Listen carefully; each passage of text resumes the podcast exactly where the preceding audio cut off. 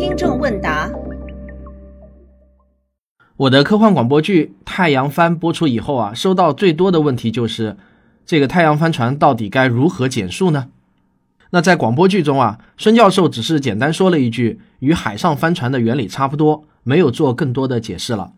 实际上，在我写小说的第一版中，我是给减速的原理做了大量的解释，但是最后呢，我又删除了，因为毕竟这还是一个科幻小说，不是科普文章。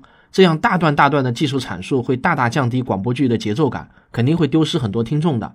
毕竟啊，真正关心这种技术细节的听众还是少之又少的。所以最后呢，我还是决定删除了，一笔带过。但是在我的听众中，对此好奇的人呢，真的是不少，很多人都来私信质疑。太阳帆船到底能不能够在太空中不借助燃料减速？那么今天这期节目呢，我就来详细说说这个问题。在解释这个问题之前，我们要先建立一个基本概念，就是任何在太阳系中飞行的物体都会受到太阳的引力牵引。因此呢，只要物体的飞行速度不超过第三宇宙速度，那么这个物体的飞行路线最终一定是围绕着太阳的一个闭合的椭圆形。你可以想象成一个长周期彗星的轨道。好了，有了这个基本概念后呢，你就会理解太阳帆船在飞向火星的过程中，它走的飞行路线可不是像太阳射出来的光线那样直指火星的，而像是太阳甩出来的一根抛物线，逐渐远离太阳，和阳光的方向呢，始终会有一个夹角。现在呢，我们假设有一艘太阳帆船是沿着这样一条路线飞行的。你可以点开本期文稿看一下我画的一张示意图。我们姑且把沿着这条路线飞行的太阳帆船称之为沿着西北方向飞，这没毛病吧？啊，那么在宇宙空间中呢，方向都是对称的，没有什么方向是特殊的，这也很好理解吧？那么现在我们假设有另外一艘太阳帆船是沿着东北方向飞的，我也画了一张示意图啊，大家可以点开本期文稿看一下，这是不是也没毛病呢？你总不至于会认为太阳帆船只能沿着某一个固定的方向飞吧？好了，那下面就是关键点了，请你想象一下，有一艘向着西北方向飞的太阳帆船，它把太阳帆与太阳的相对角度调节到与向着东北方向飞的那艘太阳帆船一致，会发生什么情况呢？我也画了一张示意图，帮助你理解。你可以点开本期文稿查看。这时候，这艘太阳帆船的速度方向依然是西北。但是加速度的方向却逆转成了东北，所以呢，对于这一艘太阳帆船来说，实际的效果就是减速。速度和加速度都是一种矢量单位，它们都是有方向的。有些同学在一开始思考这个问题的时候啊，容易掉进一个很麻烦的坑，就是去画太阳帆的受力方向和运动方向。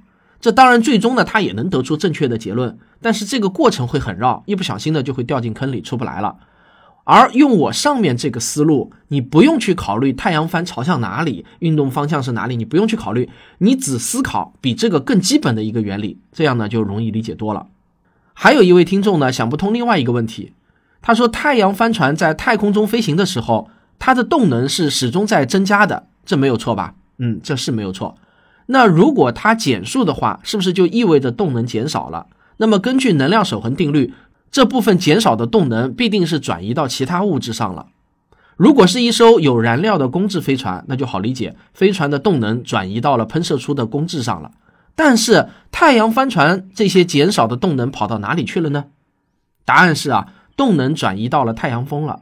准确的说呢，是转移到太阳吹出来的那些有质量的粒子上去了。另外，我这里需要特别说明的是，太阳帆实际上是一个比较模糊的统称。如果按照工作原理来分的话，其实呢，它应该分成三种。第一种叫光子帆，它利用光压来驱动；第二种呢叫电动帆，是利用太阳风中不带电的质子流来驱动的；第三种呢叫磁化帆，它利用太阳风中的带电粒子流来驱动。这三种帆的工作原理是不同的，能够从太阳光或者风中获得的推力也是不同的。那我的这篇小说呢，是有意模糊了太阳帆的概念。我隐含的意思是啊，小说中的太阳帆船可以同时利用这三种效应来驱动，这也是为什么太阳耀斑爆发可以让印度队获得额外动力的原因。当然，在现实世界中呢，不管是日本还是美国的太阳帆实验，其实呢都是只能采用其中某一种驱动方式，无法实现混合动力。但是科幻嘛，我们就可以想象的大胆一点了。世界上第一艘成功发射的太阳帆船是日本在二零一零年五月发射的伊卡洛斯号，这是一艘光子帆飞船，帆的面积呢是两百平方米，它的飞行速度达到了一百米每秒，这个并不快啊，也就是差不多时速三百六十公里，跟高铁差不多。美国宇航局也在二零一零年底试验了一种太阳帆，代号叫纳米帆杠 D，这个帆呢就更小了，面积大约呢只有十平方米。携带的航天器的重量呢，大约只有四千克。它是在地球近地轨道上测试的。当时呢，美国宇航局为了引起公众的注意，还特地举办了一次摄影比赛，奖金呢是五百美元，鼓励大家在地面上拍摄近地轨道上展开的太阳帆。我给我的这出广播剧下集的封面用的呢，就是这张太阳帆的设计图。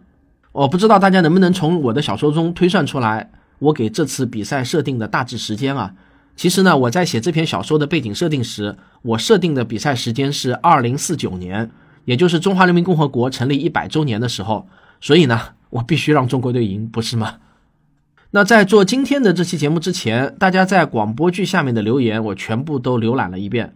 我捡几个有代表性的留言，谈谈我作为作者的一些想法啊。很多人都提到了这篇小说，听上去有点主旋律、正能量，似乎呢有点那种厉害了我的国的味道啊。那这种感觉好像也引起了一些人的不悦，这个呢我完全可以理解，因为我本人其实也比较反感大跃进和放卫星的，有时候看到官媒过分夸大我国的科技成就，我也会起那些鸡皮疙瘩，因为有科学精神的人都是有求真精神的人，喜欢实事求是嘛。但是大家别忘了，我这篇小说是一篇科幻小说，描写的是未来的事情，科幻小说只是在展现未来的某种可能性。回想一下我们三十年前的中国。那为什么我们就不敢想三十年后的中国能够成为科技第一强国呢？换句话说，这篇科幻小说只是代表了我个人的一种美好愿望，并不是在吹捧我国现在的科技实力。还有好几个留言都谈到了最后的着陆似乎不太可能，或者说缺少一些细节。这里我补充一下，在我写第一稿的时候，我在太阳帆折叠以及二次展开方面呢是花了不少笔墨的。在我的设想中呢是这样。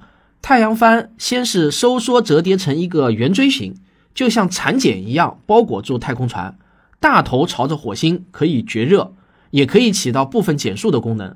到了火星上空两万米的时候呢，太阳帆以非常快的速度再次展开成降落伞的形状。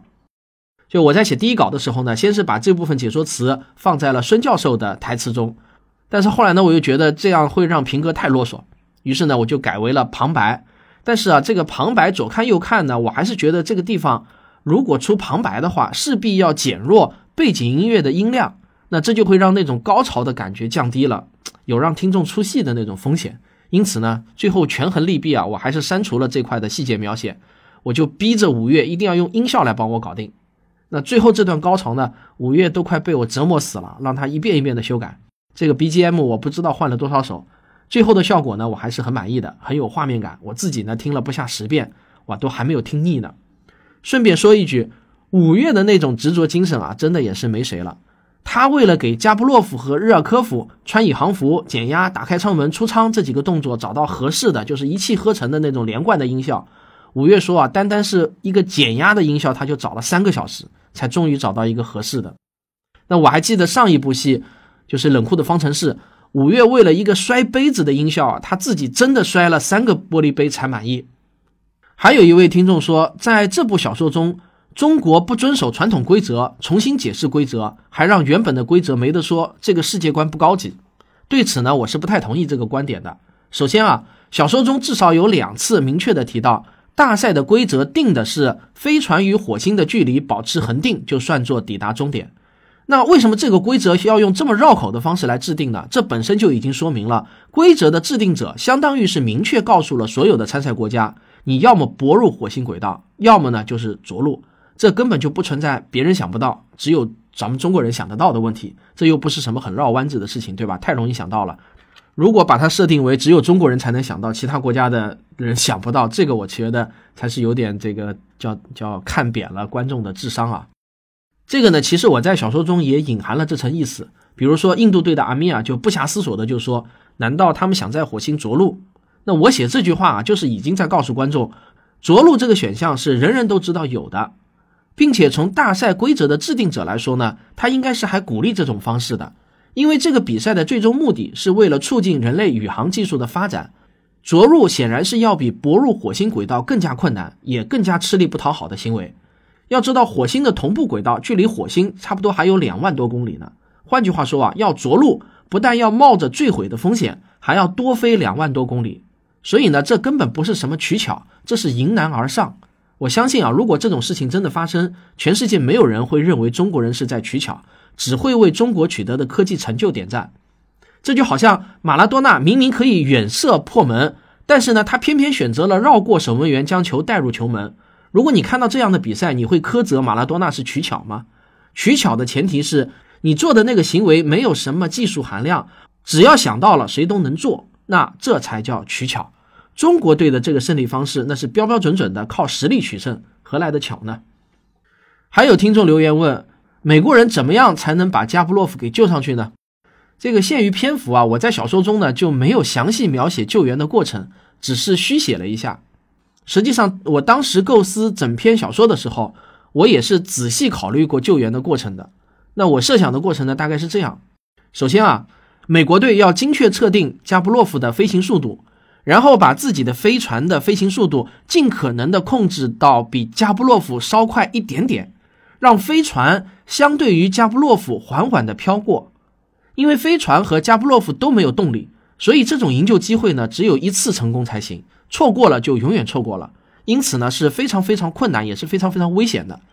然后呢，美国队需要有一名宇航员系上缆绳，穿上宇航服，提前出舱。当然，如果把宇航服描写的有一点点动力，可能会好一点。但是呢，当然也可以写成宇航服是没有动力装置的，这个呢也合理，因为比赛用的太阳帆船要尽可能减少质量嘛。不管怎么说啊。美国人要提前出舱，张开双臂，在飞船飘过加布洛夫的时候，一把把他抱住，然后呢，再拽着缆绳慢慢的回去。注意，他只有一次机会。假如没有抱住的话，飞船是不可能掉头的。在太空中呢，可不是在水中，还可以游一把。他们的指尖一旦分开啊，那就是只能眼睁睁的看着分开了，不论你怎么动都是没有用的。当然，如果我还想写的更加戏剧性一点的话，其实也可以玩一点小花招，比如说让加布洛夫在自己的宇航服上扎一个洞，通过放气来获得一点点动力，让分开的手呢再次抓住。当然，如果气放光了还没抓住，人就死了。如果拍电影的话，我想让观众屏住呼吸，制造紧张感的话，那我就可以这么写：在千钧一发之际，终于他们回到了飞船的船舱啊！观众所有的观众都舒了一口气。那我看还有人质疑说啊，太阳帆船不可能多设计一个人的座位，怎么能挤进三个人呢？这个呢，我觉得就真的是多虑了。在这种生存还是死亡的极端情况下，飞船中硬挤进一个人不是什么不可以想象的事情。你看过冯小刚的电影《手机》吗？一辆五人座的轿车里不是硬挤进去十二个人吗？飞船再怎么节省空间啊，也不可能一个人的空间也多不出来的。其实呢，连食物和水都不是什么大问题。两个人的食物分给三个人吃也是饿不死的。真正的大问题呢，是我在小说中提到的两个人的氧气三个人用，这才是大问题。因为人类是无法控制氧气的消耗量的，所以呢，我才需要让他们去找最近的太空屋来寻求救援。好了，不管怎么说啊，我都非常感谢大家提出来的宝贵意见。吐槽和被吐槽其实呢都是蛮有乐趣的。写科幻呢就是开脑洞嘛。幻想的东西本来就不是真实发生过的事情，有槽点呢，我觉得这是很正常的。这个说实话啊，我自己还没有看过哪篇科幻小说在逻辑性和科学性上都是完美的，总是能找到一些槽点的。那你们替我找 bug，我尽量去补漏。这种攻防也是一种很有意思的脑力游戏，我呢也是乐此不疲的。同时呢，你们的这些意见也可以帮助我完善这篇小说。说不定啊，还真有哪个影视公司看上这篇小说，愿意拍成很酷的那种科幻大电影呢？那我不就更需要在意各种细节了吗？好，所以感谢大家的吐槽，也欢迎大家继续吐槽。呃，最后突然想起一个事儿啊，就是可能啊，有很多听众是第一次在我的节目中听到这样的科幻广播剧，觉得很新奇。其实呢，这并不是我做的第一部科幻广播剧，我之前已经做过很多了。但是呢，都散落在我的各个节目中。然后呢，我今天呢就把我所有的科幻广播剧全部都集中起来，我建了一个新的一个专辑，就叫汪杰冒号科幻广播剧，方便大家集中收听或者再回顾啊。大家可以到我的个人主页下面去找我这个专辑。如果你没有找到的话呢，说明我还在建，还没建完，不要着急啊，一定会有的。对了，这个讲到科幻啊，我又想起一个事儿。就是如果大家对科幻感兴趣的话，很想多了解一些科幻的方方面面的话呢，其实呢有一个非常好的节目，叫做科科创意研究室，就是取科学科幻创意研究室的意思啊。科科创意研究室，大家可以搜索一下。那这个节目的主播是谁呢？他就是我的一位好朋友，来自台湾的著名科幻翻译家、科幻作家，也是。那本著名的阿西莫夫的《银河帝国》全套的翻译者叶礼华博士，他也是台湾著名的科幻推广人士啊。那么他的这个节目呢，现在有两百多期了，基本上已经很完整了。他从科幻的源头开始谈起，反正谈得非常非常的广，基本上呢，把科幻与科学的方方面面都谈到了。我觉得这个节目是所有喜欢科幻的听众的一个巨大的一个福利节目，而且是完全免费的。所以呢，我强烈建议大家去订阅收听啊，然后别忘了给叶丽华博士留个言，这个也给我脸上贴贴金，对吧？好，谢谢大家。那么我们今天就讲到这里，咱们下期再见。